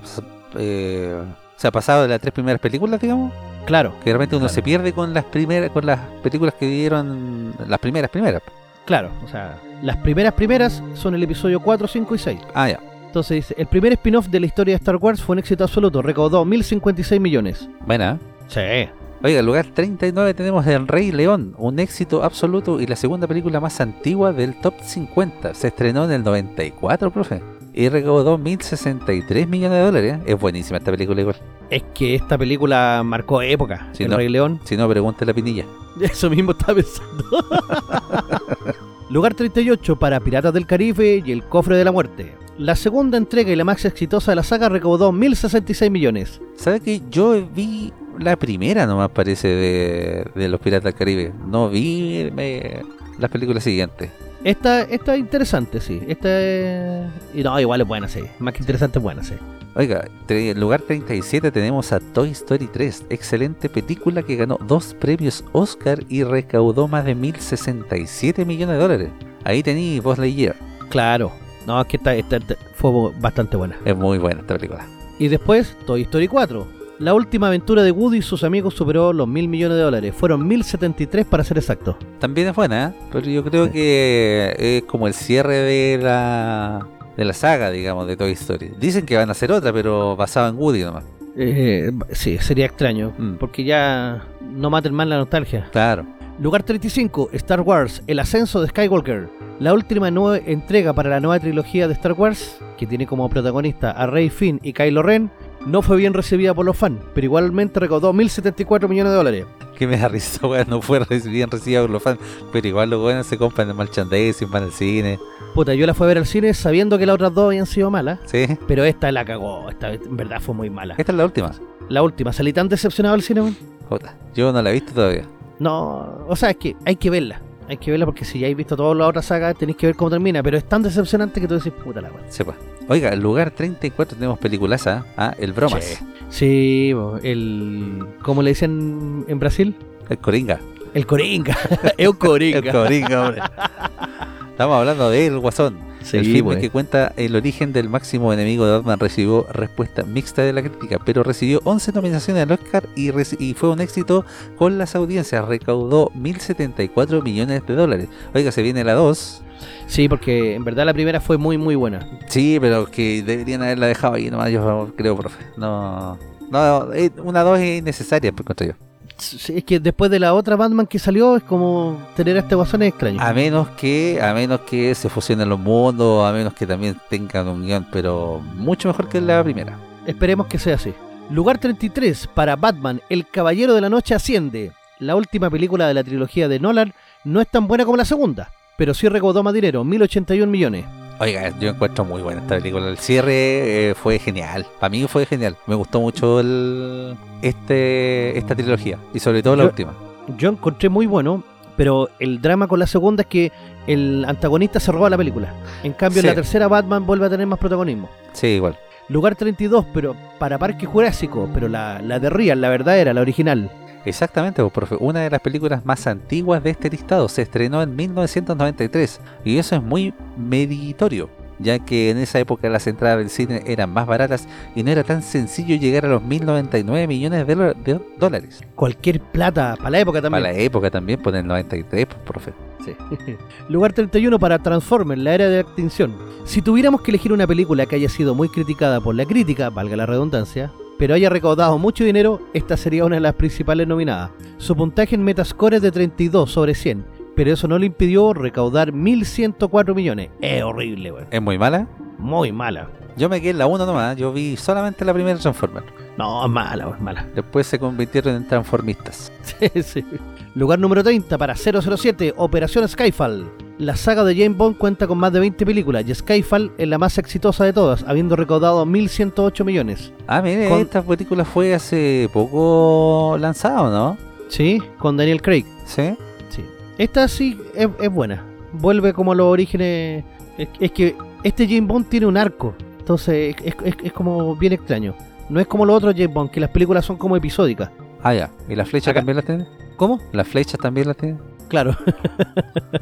Oiga, lugar 29, Transformers, el lado oscuro de la luna. La tercera y última entrega de esta trilogía fue la última con el actor eh, Shia LaBeouf, algo así. Y la más exitosa, recaudó 1.123 millones de dólares. El eh, Shia, Shia no sé cuánto era el eh, que apareció en la primera. Sí. Ah, ya. Y también mala la película. ¿Y por qué lo cambiaron, wea? Eh, parece que no quiso seguir. Bueno, quiso seguir. Sí, parece que no quiso. Mire, esta película a usted le encanta, profe. Uh, bien y tú. Dígalo usted. Lugar 28, Capitana Marvel. La primera película de Marvel con una mujer en el rol protagónico fue un rotundo éxito, 1.128 millones de dólares. Pero era una Mary Sue de salón. ¿Sí? Sí. Mala la película. No, mala, mal hecha. Lugar 27 tenemos a Spider-Man, lejos de casa. Dice la segunda película de Spider-Man dentro del universo Marvel. Fue la película más exitosa del héroe de Nueva York. Recaudó 1.131 millones de dólares. Mira, eh, esta fue la primera después de Infinity War. Entonces era como la nostalgia de ver a Spider-Man y sí, fue, fue buena. ¿Aquí donde aparece el señor Stark? No, pues ya no está el señor Stark acá. ¿Cómo no está? ¿No está, po? Yo entiendo que acá sí, pues se aparece como personaje, le regala un traje o algo así. No, pues eh, esto es lo que pasa después de los de Infinity War.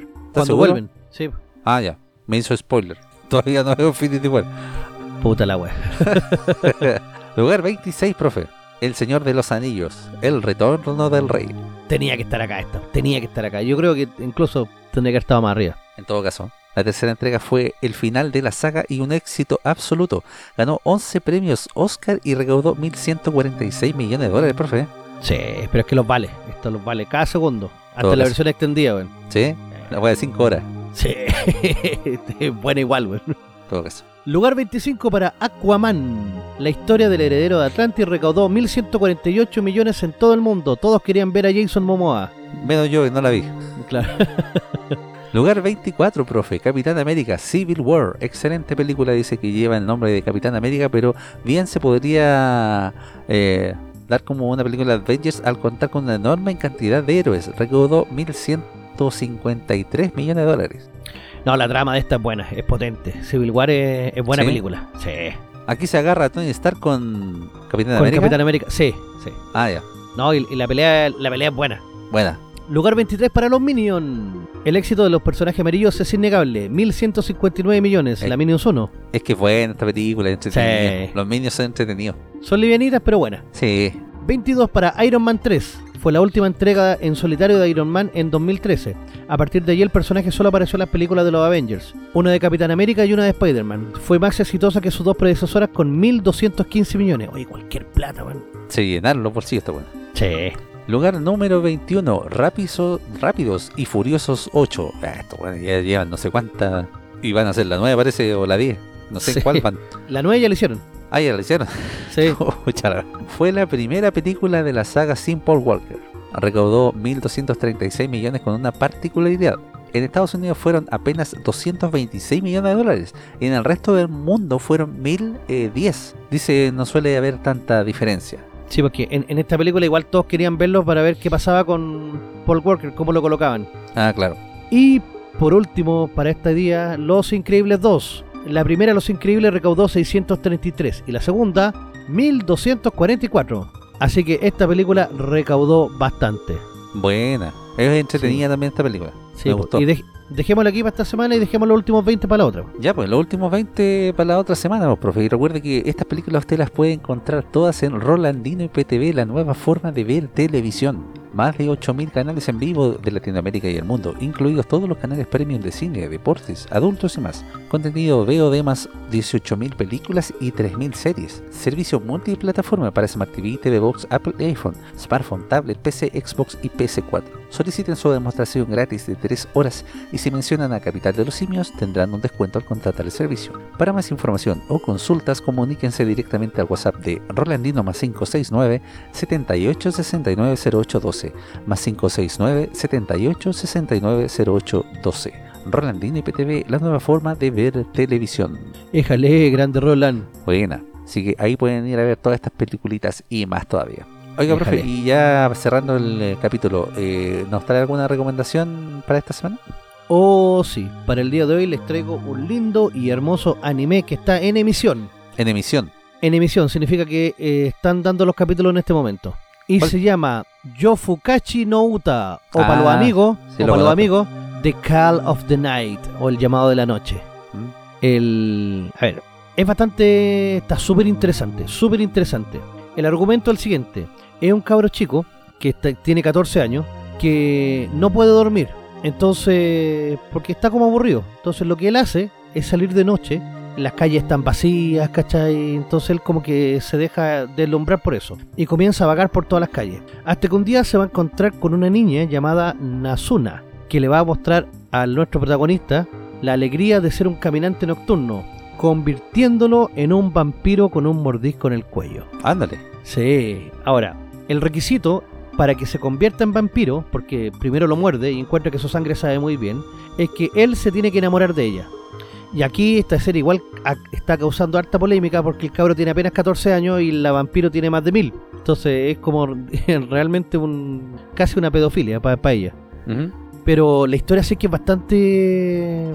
Es entretenida y oscura a la vez. Eh, habla mucho de los sentimientos de los personajes, habla mucho de, de- lo que están viviendo en ese momento. Y a medida que pasan los episodios, ahora están empezando a aparecer nuevos personajes que acompañan a, a los protagonistas. La música, la banda sonora es, es genial. Y la trama se está volviendo cada vez más interesante porque están apareciendo personajes más adultos con problemas de más adultos y que también buscan la noche como una escapatoria. Entonces, eh, la verdad es bastante potente el, el, el sentimiento. Ahora, este cabro chico no está yendo a clase, por eso tiene toda la noche para, para entre comillas, disfrutarla. Pero también habla de, de gente que le hacen bullying, gente que no encaja en la sociedad normal. No, ti- tiene varias aristas que son bastante potentes. Entonces, están programados 13 episodios, de los cuales ya se han dado 6, y está bastante interesante. Lo más probable es que tenga una segunda temporada, y totalmente recomendable. El The Call of the Night era una serie que no muchos le tenían fe al, al inicio, pero en la medida que han ido pasando los capítulos se ha estado transformando en uno de los mm, mejores estrenos de temporada. Así es que usted, si le gusta el anime, aproveche de ver El llamado de la noche. Y si ya la ha visto, pónganos ahí en los comentarios qué es lo que le parece. Buena. Sí, pues. Así que esa es mi recomendación para, para esta semana. ¿Y usted, Don Station, qué nos trae? Mire, yo voy a dar una recomendación así súper rapidita, eh, como al pasar nomás, porque apareció un video de mitos de Midgar en eh, um, el sitio oficial de PlayStation, eh, que nos está preparando ya para el lanzamiento eh, oficial de God of War Ragnarok. Eh, para el eh, 9 de noviembre y este video está bastante interesante dura alrededor de 7 minutos 7 minutos y medio en donde nos dan un repaso del primer eh, God of War lanzado en 2018 y de la historia de eh, Kratos y Atreus. Eh, y lo que conlleva el eh, universo de la mitología nórdica. Y eh, la llegada de también nos prepara para la llegada del Ragnarok. También ahí tiene una especial eh, participación de Mimir, que mm, tienen que poner ojo. Y tiene muchos guiños también a los juegos de sagas anteriores. Eh, y está muy muy bien hecho el, video, está muy entretenido y ya también se lanzó eh, doblado al eh, español latinoamericano. Así que está disponible en YouTube y también en el sitio de PlayStation Latinoamérica para que le vayan a pegar una revisadita y ahí nos dejen en los comentarios también qué les parece. Y vamos preparando para el God of War Ragnarok que se lanza el 9 de noviembre del presente año. No hay retrasos, no hay inconvenientes eh, en esa fecha, así que si todo va viento en popa, vamos a tener God of War este año nuevamente. Oh, buenísimo. Y eso, pues, profe, ya estamos llegando al final de este capítulo número 20 de La Capital. Maravilloso. Yo por mi parte me gustaría indicarle a la gente que nos pueden encontrar en, en Spotify, nos pueden eh, escuchar ahí. En YouTube vamos a estar subiendo una cápsula durante la semana para que también nos puedan escuchar allá y, y seguir. Así es que si usted es nuevo también por acá, recomienda el programa, apóyenos, compártalo con su amigo. El día el día martes, por lo general, yo creo que esta semana va a salir el día jueves, eh, por .fm, .fm, la mejor radio online que usted puede encontrar. Repetición también el día domingo a las 10 de la noche. Eh, y eso pues, estimados, mm, alegre de, de estar acá una semana más. Excelente, pues, profe. Y ahí ya preparándonos para todo lo que se viene. Eh, las elecciones, el 18. Oiga, después de septiembre se pasa volando el año, ¿eh? Che, sí, ahí Así rapidito termina. A preparar el hígado para todo lo que viene, porque después se viene un fin de semana de loco. eh, en octubre, con un fin de semana largo. Uh, verdad. Y luego saltamos ya a diciembre, cabrón. Y se nos van al año. y se nos va el año. Así que ojalá que nos traiga buenas eh, sorpresas. Eso es, pues. Un abrazo a todos, cuídense mucho. Eh, como dice la doctora Polo, anden con cuidado, que Dios nos apare. Edúquese. Edúquese lo más que pueda. posible. Eh, exactamente. Y nos eh, encontramos la próxima semana. Chao, chao, chao, chao, chao, chao, chao, chao.